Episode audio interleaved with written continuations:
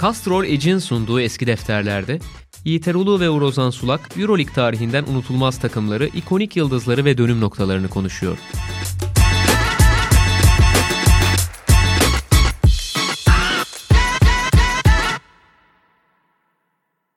Sokrates'ten merhaba. Castro'nun sunduğu eski defterlerin yeni bölümüyle karşınızdayız. Ben Uğur Ozan Sulak, Yiğit Erol'la birlikte Euroleague tarihini konuşmaya devam ediyoruz. Artık son 4 programımız bu ve e, bugün Yunan basketbolunu konuşacağız ama öncelikle hem geçen hafta hem daha öncesi için yani sizin dinlemeniz ve sonrasındaki geri dönüşleriniz için teşekkür ederiz. Litvanya basketbolu ve işte Maccabi Tel Aviv bölümüne özellikle çok fazla geri dönüş geldi. Biz de sonraki bölümleri kurgularken açıkçası sizin yazdıklarınızı göz önünde bulundurmaya çalışıyoruz. Zaten işte dediğim gibi 4 bölüm kaldı. Bugün Yunan basketbolu sonrasında da e, bakacağız artık Final Four ayı Yiğiter abi. O yüzden tempo da artıyor. Evet artık sezonun kazananları, kaybedenleri yavaş yavaş belli olmaya başladı. Ama biz geçmiş yılların kazananlarında ya da geçmiş yılların üzülenlerinde sohbetimizi sürdürüyoruz. Bugün de sıra komşunun takımlarında. Bugün tabii Yunan basketbol denildiğinde mevcut jenerasyon ilk olarak Yanis Antetokounmpo'yu belki e, aklına getiriyor. Her ne kadar işte Euroleague geçmişi olmasa da bugün işte Yunan bayrağını basketbolda en zirvede temsil eden oyuncu. Ama işte 90'lar, 80'ler ya da 2000'lerin ilk yarısında eğer konuşuyorsak Yunanların tabii çok önemli takımları, çok önemli hanedanları var. Panathinaikos, Olympiakos hani bunların başında gelen kulüpler kuşkusuz hala bugün Euroleague'deler. Ama geçmişe gittiğimizde Avrupa Kupası kazanan takımları hani konuşacak olursak farklı farklı ekiplerde yani Aris'te, işte AEK'te, Panionios'ta, PAOK. PAOK'ta yani farklı farklı kulüpleri hep işin içine katmayı başarmış bir ülke basketbolu. Elbette 80'lerin ikinci yarısına işte Yannakis Galis etkisine hatta genel olarak 80'lere geleceğiz ama öncesinde İter abi istersen daha evvel daha önceki bir tarihten başlayalım. Senin anlatacağın bir hikaye olduğunu biliyorum ama oraları nasıl toparlamak istersen, nasıl giriş yapmak istersen sana bırakayım sözü. Benim basketbola ilgi duymaya başladığım 70'li yıllarda aslına bakılırsa Türkiye ile Yunanistan'ın uluslararası alanda yani basketbol klasmanında birbirlerinden çok farkı yoktu. Balkan şampiyonalarında sık sık karşı karşıya gelen yani maçları aralarında bölüşen bir onlar kazanırsa bir biz kazanıyorduk.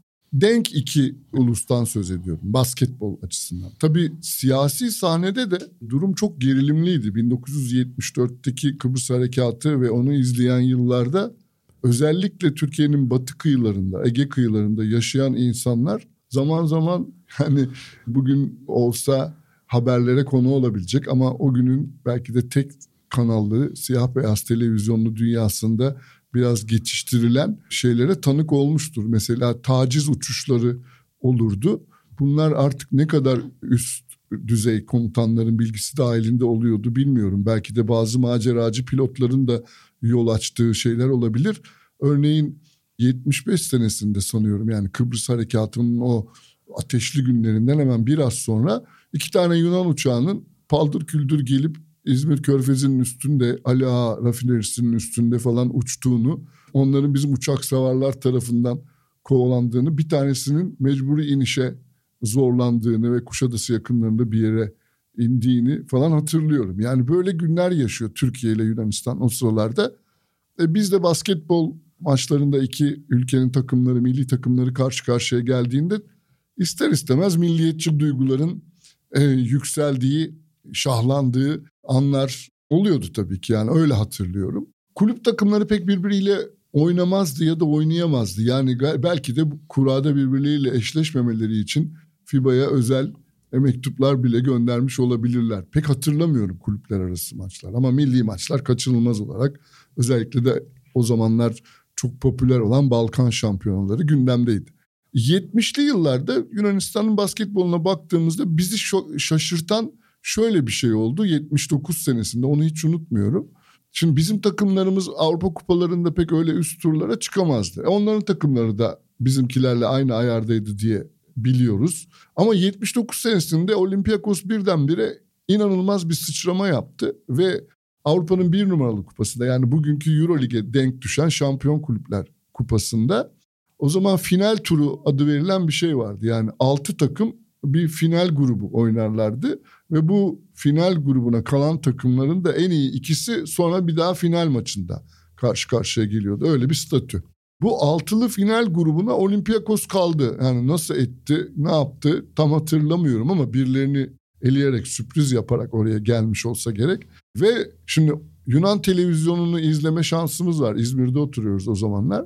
Biraz görüntü kalitesi düşük de olsa o siyah beyaz ekranlarda bir şeyler beliriyor. Basketbol maçına benzer bir şeyler.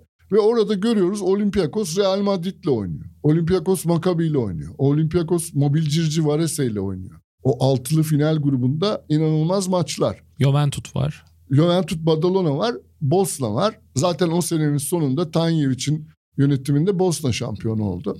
Şimdi Olympiakos böyle izlerken aslında Yunanlılara hiçbir sempatimiz yok. Hatta o yılların dediğim siyasi ortamında hani düşman kamp gibi görüyoruz ama bir müddet sonra devamlı Olympiakos maçı izlemekten Olympiakos'taki oyuncuları tanımaya başladık ve galiba alttan alta bazılarına sempati de duymaya başladık. Yani ben şöyle bir şey hatırlıyorum. Şimdi spikerin sürekli söylediği bir Yağcıoğlu ismi var. Yağcıoğlu attı, Yağcıoğlu girdi, Yağcıoğlu bıraktı falan filan. Yani neyse Yunancasını söylüyor tabii. Yağcıoğlu diye bir adam var ve çok böyle hareketli, ele avuca sığmayan da bir stili var. Yağcıoğlu'nu sevmeye başladık mesela biz. Steve Yağcıoğlu.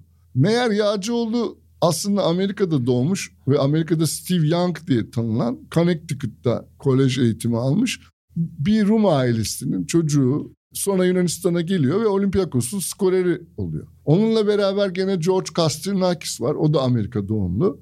Ve Olympiakos'u bu ikili sürüklüyor. Yani bizim hayatımıza birdenbire o 79 senesinde böyle iki kahraman girdi. Yani Yağcıoğlu ve Kastrinakis. Bunlar Yunan milli takımında da devamlı oynayan isimler. Gene o yıllardan hatırladığım biraz da aslında komik bulduğum bir Jeff Jenkins hikayesi vardır. Çünkü Olympiakos'ta bir de Jenkins diye çok atletik bir Amerikalı var. İşte biz de seyrediyoruz işte Maccabi'ye karşı çok iyi oynadı mesela. Fakat inanılmaz bir şey. Jeff Jenkins'e benzeyen bir Amerikalı Türkiye Ligi'nde de oynamaya başladı. Yani onun da adı Jenkins. Hani isim benzerliği olabilir ama tipi de benziyor. ismi aynı falan. Touch Spor'da hafta sonları oynayan bir Jenkins var. Çarşamba günü adam Olympiakos Maccabi maçı oynuyor. O zamanlar Türkiye Ligi'nde cumartesi pazar çift maç var. Cumartesi pazar mesela Taç Spor'la Beşiktaş ve Fenerbahçe maçlarına çıkıyor. Orada da bayağı başarılı falan. Bunun aynı oyuncu olduğu, aynı anda iki farklı ligde oynadığını karşı yakalı yöneticiler kulakları çınlasın. Ateş Özer o zaman takımın her şeydi. Genel menajeri ve basketbolun her şeyiydi. O Yunan televizyonundan izleyip anında itiraz mektubu yolluyor tabii federasyona. Çünkü Taç Spor'la karşıya olsalar alt sıralarda ve düşme ihtimalleri var. Çekişiyorlar birbirleriyle. Çok haksız bir rekabet söz konusu. Tabii o, bunun kokusu çıktığı anda Jenkins gelmemeye başladı Taç Spor maçlarına. Meğer onu karadan getiriyorlarmış. Yani bir uçakla gelmiyor. Özel bir araba gönderiyorlar Atina'ya. Ve pasaportuna da damga vurdurmadan İpsala kapısından biraz oradaki gümrük memurlarına falan ufak tefek rüşvetlerle bu sorunu hallediyorlar. Ve hafta sonu İstanbul'a getirip oynatıyorlar. Hatta o takımda Battal abi rahmetli Ali Kurt falan da vardı. Taç Spor, Erdal Poyrazoğlu'nun koçluğunu yaptığı bir takımdı. Ve böyle olunca lig birbirine girdi. Mahkemelik oldu falan Türkiye Ligi. Olympiakos'tan ihraç edilen, haftalık ihraç edilen bir Amerikalı yüzünden o senenin sonunda düşme kaldırılmıştı 79 senesinde. Yani çünkü kim düşse çok büyük haksızlık olacaktı. Sonunda kaldırdılar ve ligin takım sayısını arttırmaya karar verdiler. Sorunu bu şekilde kökten hallettiler. Yunan basketboluyla işte bu Steve Yağcıoğlu, Kastrinakis ve Jeff Jenkins üçlüsü Olympiakos'ta oynayan bu üçlüyle başladı benim ilk ilişki kurmam. Ama sonrasında 80'li yıllarda sadece benim değil yani bütün Avrupa'nın basketbolu Avrupa'da izleyen herkesin büyük saygı duyduğu müthiş bir skorer geldi katıldı hayatımıza. Yani onu ben ilk defa 81'de spor sergi salonunda oynanan Challenge turnuvasında Avrupa Şampiyonası elemelerinde Yunan milli takım formasıyla görmüştüm. Ama sonrasında bütün Avrupa'nın selam durduğu müthiş bir yıldız oldu Nick Gallis.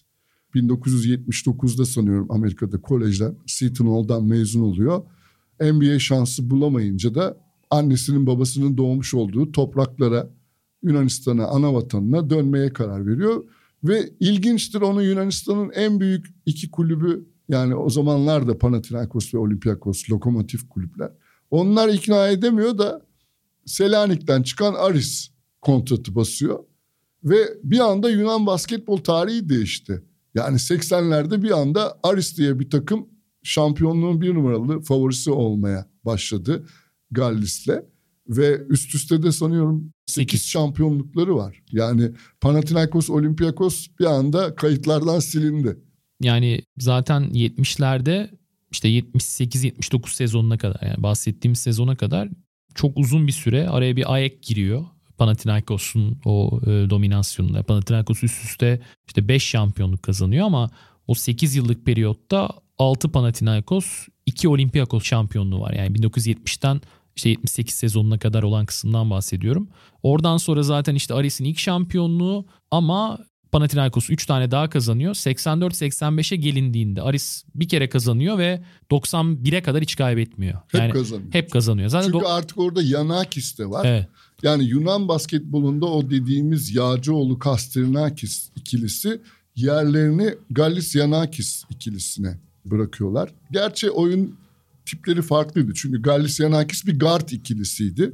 Her ikisi de topa yön verebilen ve topu kullanabilen. Yanakis biraz daha oyun kurucu hüviyetli. Gallis bitirici rolde oynayan ama hakikaten müthiş bir bitiriciydi. Bunun nasıl olduğunu da yani bugün izlemek isteyenler aslında YouTube'da şöyle bir geçmişe doğru yolculuk yapıp özellikle 1987 Avrupa Şampiyonası finallerindeki yani Yunanistan'ın şampiyonluğuyla biten o turnuvanın maçlarını, görüntülerini izleyerek görebilirler. Abi tabii Steve Yağcıoğlu'dan bahsetmişken yani önceki programdaki ben politik kısmın çok e, ilgi çektiğini hatırladığım için sana bir kez daha dönmek isterim Steve Yağcıoğlu'nun yani hayatı ya da artık seçimleriyle alakalı. Sen hani çok sevmiştik demiştin. Daha doğrusu hani şey geldi yani fonetik geldi hani Yağcıoğlu Yağcıoğlu.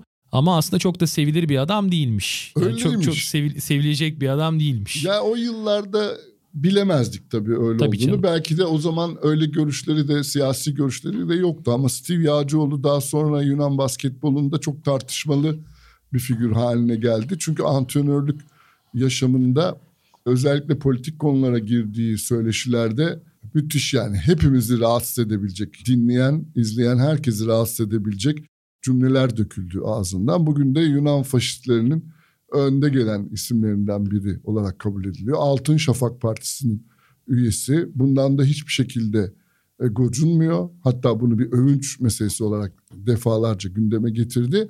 Ve bunun sonucunda da kaybettiği işler de oldu. Hatta Panionios sanıyorum son dönemde evet, birkaç sene 2018. önce. Evet onunla bir kontrat imzalamış olduğu halde sezona bile başlamasına izin vermediler ve feshettiler kontratı. Şimdi bir de zaten Yunanistan'da alternatif bir sağ parti oluştu. Greeks for Fatherland diye. Yani işte Altın Şafa onların da %3'e yakın oyu olduğu söyleniyor. Bu işte Kasidiaris'in liderliğinde son olarak oraya katıldı 2020'de ama bir röportajı var. Ulaşmak isteyenler işte Sports DNA yani SDNA e, oradaki yani Yunanistan'daki önemli haber portallarından biri.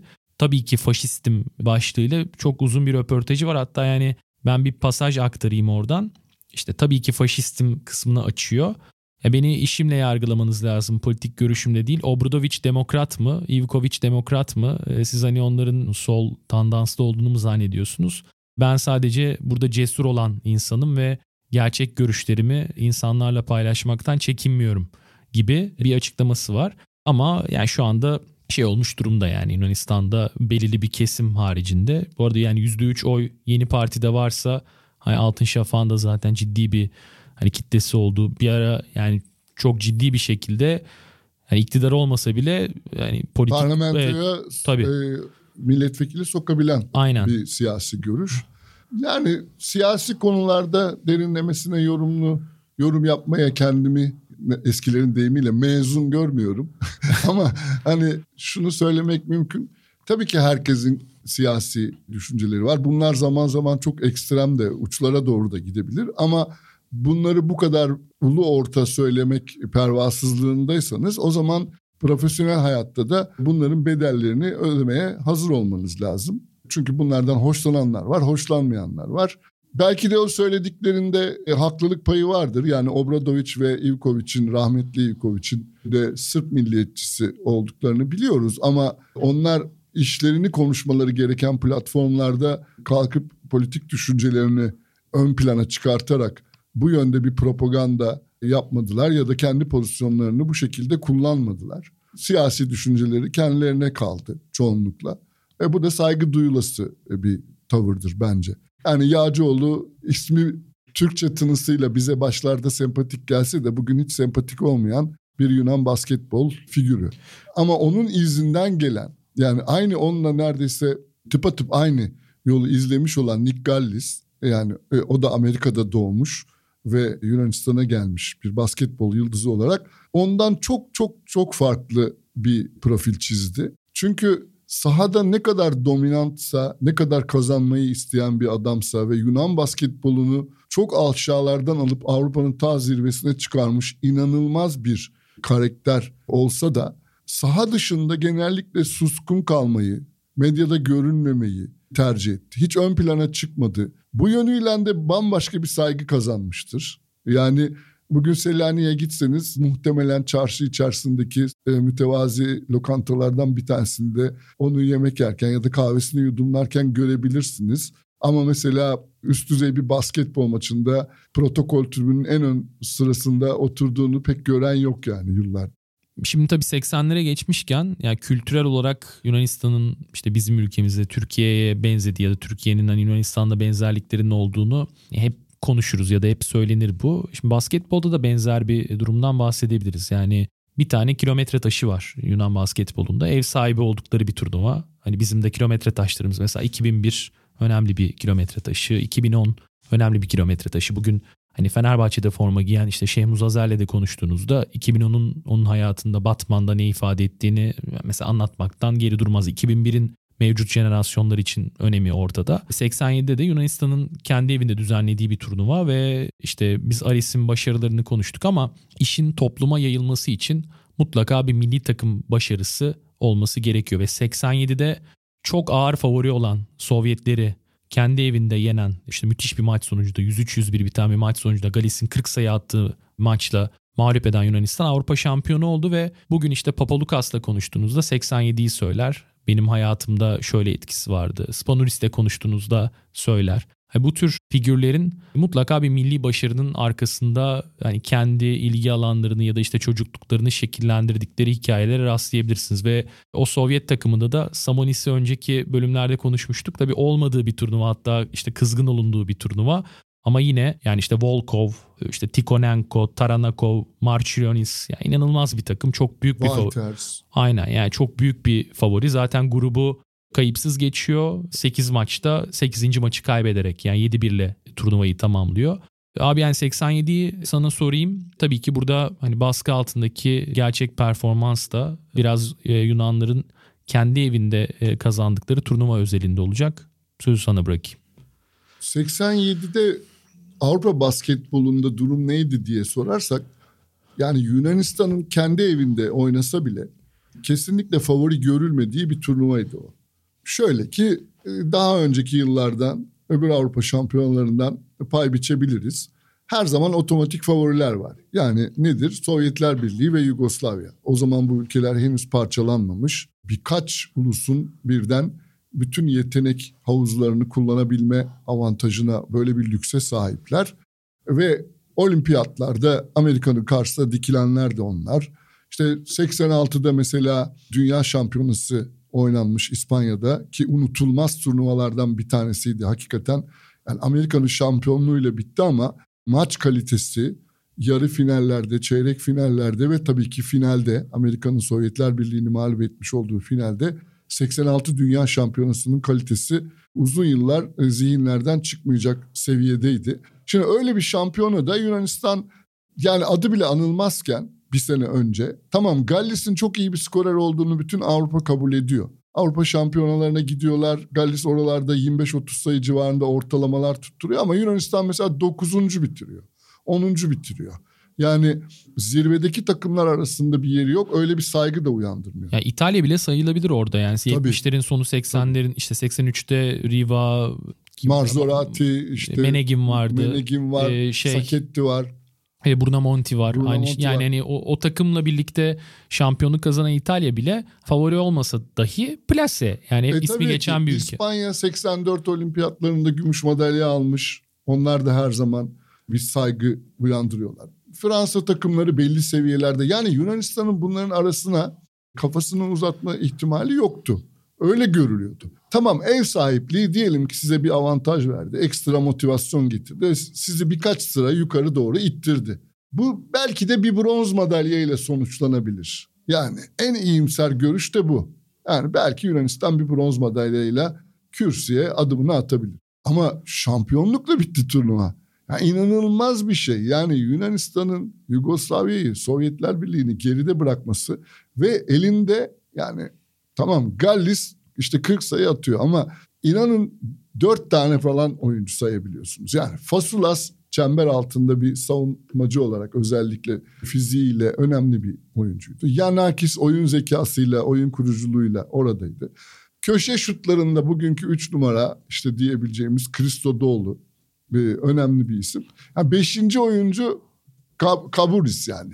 Çok sıradan bir oyuncu. Bugün Euroleague'de herhangi bir takımın formasını giyemeyecek. Yani Yunan milli takımın beşinci oyuncusu Sovyetler Birliği takımında yedek bile olamazdı. E, bence öyle. Ve bu takım altın madalyaya ulaştı. Tabii ki Gallis'in sayesinde inanılmaz birebir oyun sayesinde. Tutulamıyordu. E, bir de şöyle de bir şey sonraki yıllarda hep söylenmiştir. Yani dokunulmazlığı vardı. Yani Gallis driplingi vurup da foul line'ın oraya girdiği zaman rakip savunmacıyla mutlaka bir temas oluyordu ve buna foul çalınıyordu. Gallis sayılarının yarısını serbest atıştan attı diyenler de olmuştur o sene.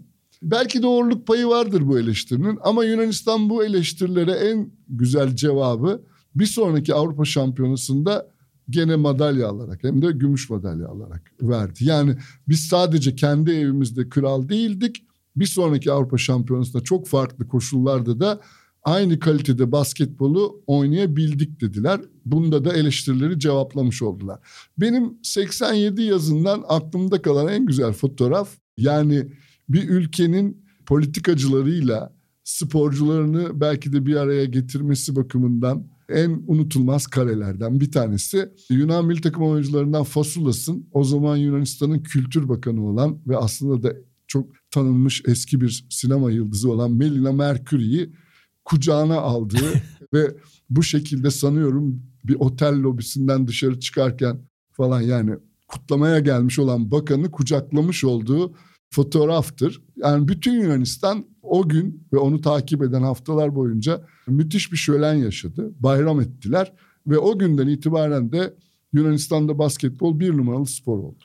Ve 1987'de en prestijli ödül Avrupa basketbolunda işte Euroscar'ı Galis kazanmıştı ki yani o dönem işte Kicanovic'in 80'lerin başında kazandığı sonra Dino Menegi'nin Sabonis'in ve Drajan Petrovic'in kazandığı bir ödül. İşte 90'larla birlikte Kukoç'a geçti biraz o mertebe ama hani Galis Avrupa'nın kıtanın e, en iyi 3-4 oyuncusu arasında e, anılmaya bir süre önce de başlamıştı ama artık o ödülü ilk kez kazanarak biraz o statüsünü taçlandırdı ve Yunan basketbolu çok uzun süre peşinden gidebileceği büyük bir figürü Evet. e, yakalamış oldu. Bu bir ülke basketbolunda hani en önemli şeylerden biri herhalde. Yani bir tane ana figürün, hani süperstarın işte bugün politikacı olduğunda da arkasından ciddi bir kitlenin gidebileceği ya da farklı bir yerde görev aldığında da ciddi bir e, kitleyi harekete geçirebileceği tarzda figürü Yunan basketbolu o zaman bulmuştu ve Galistan'da gerçekten çok yararlandılar. Yani biz Aris diye bir takımın çıkmasını konuşuyoruz. Avrupa kupalarında çok ciddi söz sahibi bir takım oldu ve yani Batman Robin rolünde de Yannakis'le birlikte Evet. uzun süre paylaştılar. 1998'de Dünya Şampiyonası Yunanistan'da yapılmıştı. Atina'da ve o zaman sanıyorum gene bir lockout sebebiyle Amerikan takımı NBA oyuncularıyla gelemedi. Dolayısıyla sönük geçen bir turnuvaydı ama o şampiyonada böyle konuştuğum Yunanlı spor yazarlarından bir tanesi hiç unutmuyorum bana şöyle bir cümle e, ile özetlemişti Gallis dönemini. Eğer Nikos Gallis diye bir adam Amerika'dan çıkıp Yunanistan'a gelmeseydi bugün bizim hiçbirimizin evi ve arabası yoktu. Bu zaten Gallis'in Yunan basketbolunda değil sadece. Yunan spor ekonomisinde ne kadar önemli bir rolü olduğunu, ne kadar çığır açıcı bir e, figür olduğunu çok güzel özetleyen bir cümle. Ve Yunanistan'da spora ayrılan kaynaklar. Tabii ki pek çok şeyin bir araya gelmesinden bahsedebiliriz. Yani ülkenin Avrupa Birliği'ne girmiş olması, bunun ekonomik bir rahatlık getirmiş olması, tabii ki spora ayrılan kaynakların bununla paralel artış göstermesi gibi. Ama tam da işte o noktada bir katalizördü Nick Gallis ve onun kahramanlığında, onun ülkeye kazandırmış olduğu madalyalarla basketbolda müthiş bir atak yaptılar. 90'larda da Avrupa'nın en çok izlenen, en çok yıldız çeken ve en çok tabii paranın döndüğü, ekonomisi hızla büyüyen ligi ortaya çıktı Yunanistan. 90'lara geçerken Castrol Edge bölümümüzde de işte güç, işte performans dediğimiz anı tabii Nick Gallis'in işte Yunan basketbolundaki etkisi olarak anlattık. Çünkü hani Gallis'in gelişi gerçekten bütün oyunu, bütün senaryoyu değiştirdi ama 90'lardan sonra da şöyle bir durum var. Yani orada yakalanan ivme ve ilgi hem paraya döndü hem işte doğal olarak başarıya döndü bir süreden sonra. Yani bir rakam, bir sayı paylaşayım. 95-96 sezonunda Panathinaikos ilk Euroleague şampiyonluğunu kazandı. 96-97'de de hemen Olympiakos ona cevap verdi. Fakat 95 ile işte 2013 arası 18 sezonda Olympiakos ve Panathinaikos'un 9 şampiyonluğu var. Yani her iki sezonda bir Yunan takımı Avrupa şampiyonu. Kupa biri alıyor. Avrupa şampiyonu. Ve her Final Four'da da varlar. Yani o e, söylemiş olduğun dönemde Final Four'da Yunan takımı olmayan sene olmadı yanlış hatırlamıyorsam. Abi evet çok büyük oranda dediğin doğru sadece işte yani istisna var 2003-2004 yani istisnalar mı dedi bilmiyorum ama yani 18 yılda ya da 20 yılda zaten iki tane de nazar boncuğu olsun. Şöyle çünkü yani mesela 98 Final Four Barcelona e, tam diyorsun ki Olympiakos Panathinaikos yok. Hani Yunan takımı olmayacak ama AEK bir şekilde evet. kendini sokuyor oraya. Yani Panathinaikos ve Olympiakos şüphesiz ki bu gelişimin lokomotif ekipleriydi. Ama diğer Yunan takımlarının onlarla yarışmak için, rekabet için yapmış olduğu yatırımı da göz ardı edemeyiz. Yani zaman zaman Ajax sahneye çıktı. Panionios her zaman Avrupa kupalarında rekabetçi kadrolar oluşturabildi. PAOK işte Selanik'te Aris'le çekiştiği için özellikle Aris'le olan rekabetinden gene onlar da Avrupa sahnesinde kupalar aldıkları, finaller oynadıkları sezonlar yaşadılar. Hiç bugün adı geçmeyen Yunan 2. Liginde bulunan Marussi'nin bile Saporta Kupası'nı kazandığını biliyoruz. Yani Yunanistan Avrupa kupalarında başarılı, istikrarlı bir döneme damgasını vurmuş ekipler çıkardı. Tamam diyebilirsiniz ki bunun çok büyük bir bölümü e, parayla yani ekonomik bir gücü buraya aktararak, kaynak buraya kaynak aktararak yapılmış. Hani başarının bir nebze bir ölçüde satın alındığı, yabancı oyuncu özellikle transferinde en büyük yıldızların Yunanistan'a getirildiği, çekildiği bir stratejinin sonucuydu.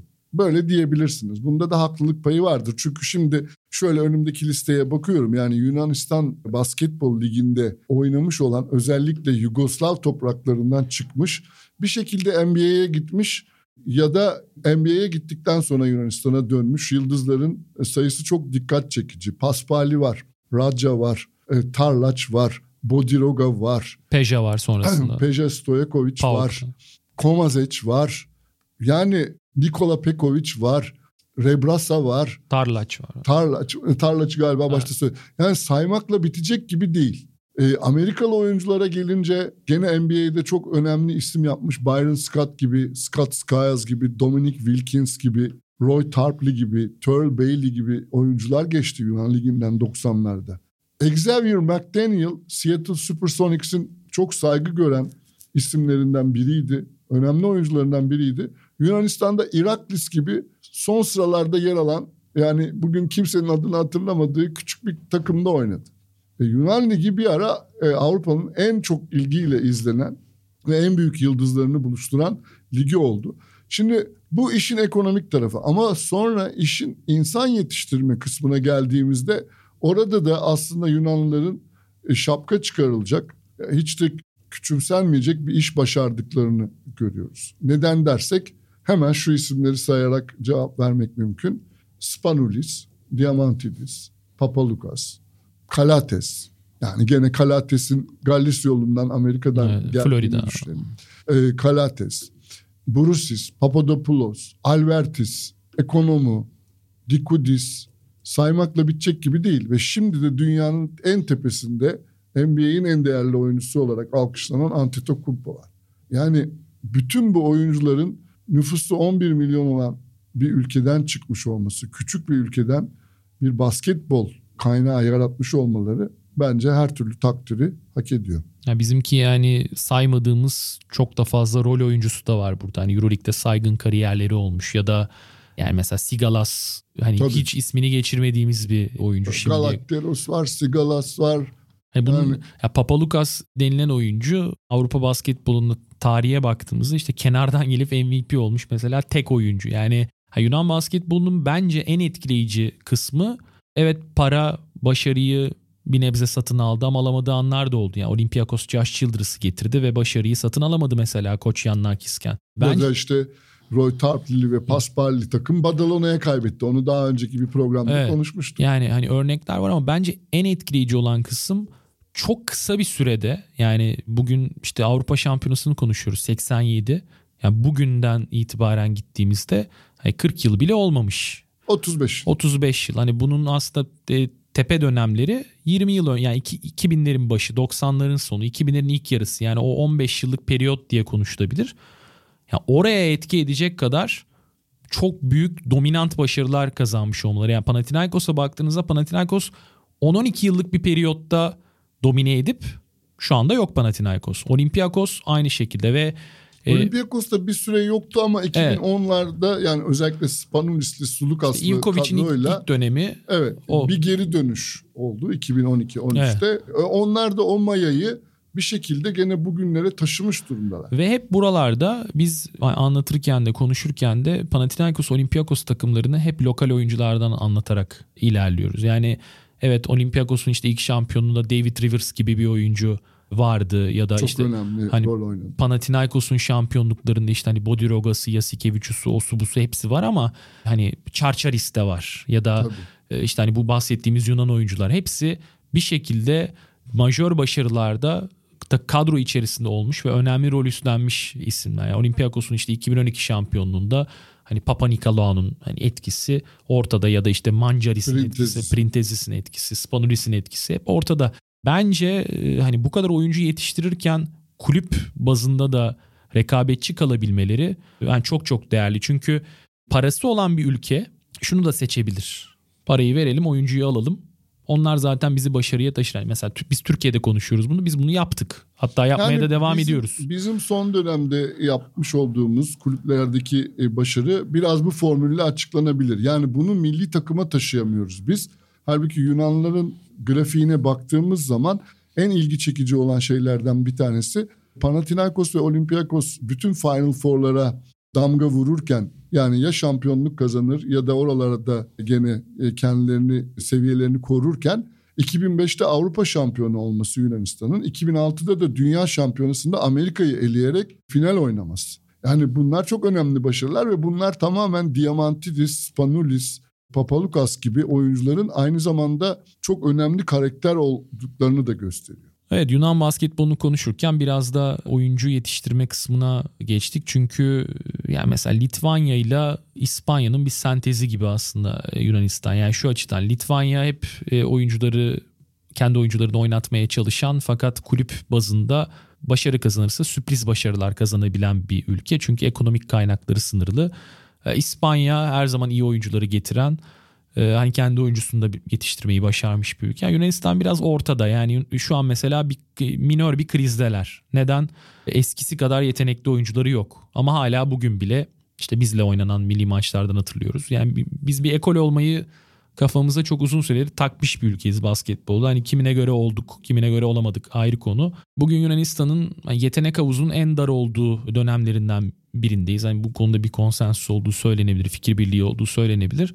Ama işte gerek olimpiyat elemelerinde hedef maçta gerek Dünya Kupası e, elemelerinde hem içeride hem dışarıda hedef maçları bize karşı kazanmayı başarabiliyorlar. Çünkü bir kültür, bir ekol e, hala var. Yani bugün işte Vasilis Muratos dediğiniz oyuncu belirleyici olabiliyor. belirleyici olabiliyor ve Avrupa basketbolunun aslında hükmü olmayan bir oyuncu şu anki havuzda düşündüğünüzde. Ama hala o kültüre sahipler ve e, bence başarıları ya da geçmişi bizden daha iyi muhafaza ettikleri, bunu tabana yaydıkları kesin. Bir de şu söylenebilir Ozan. Ne yapacaklarına çok önceden karar vermiş ve bu yönde e, attıkları adımları doğru atmış bir ülke Yunanistan basketbol olarak. Çünkü onlar çok atletik oyuncuları olmadığını biliyorlardı ve daha temasa dayanan savunmanın ağırlıklı olduğu, daha dar alanda oynandığı zaman oradan sertlikle, temasla kendilerine avantaj çıkarabilen e, bir oyuna doğru gittiler. Ve bunun da Avrupa üzerindeki en iyi uygulayıcılarından biri oldular. Yani Yunanlı basketbolcular nasıl oynayacaklarını, nerede avantaj sağlayacaklarını çok iyi biliyorlar. Hep bu tipte, bu karakterde oyuncuları var hemen hemen her jenerasyonda. Tamam dediğin gibi bazı bazı jenerasyonlar diğerlerine oranla daha yetenekli olabiliyor. Yıldız çıkarma e, şansı olabiliyor. Ama şu anda da yani dünyanın en iyi oyuncularından bir tanesini milli takımlarında yeterince oynatamadıklarını yani Antetokounmpo'yu getirebildikleri maçların sayısının çok kısıtlı olduğunu da kabul edelim. Peki o zaman bu haftalık bu kadar diyoruz. Yunan basketbolunu e, işte Galis'le e, biraz daha merkezi bir şekilde konuşarak anlatmaya çalıştık. Bundan sonra 3 bölümümüz daha var. Zaten Final Four ayında herhalde biraz daha sık bir şekilde görüşeceğiz. 2 haftada bir başlamıştık. Şimdi e, haftalığa geçtik. Dileriz hani bu bölümden de keyif almışsınızdır. Gelecek hafta tekrar görüşmek dileğiyle diyelim. Şimdilik hoşçakalın.